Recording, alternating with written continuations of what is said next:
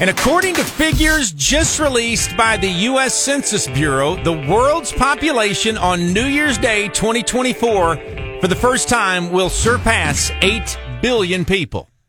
So we're going to need you to scoot over just a little bit. Okay. If- If you could just move towards the middle, Okay. that would be great.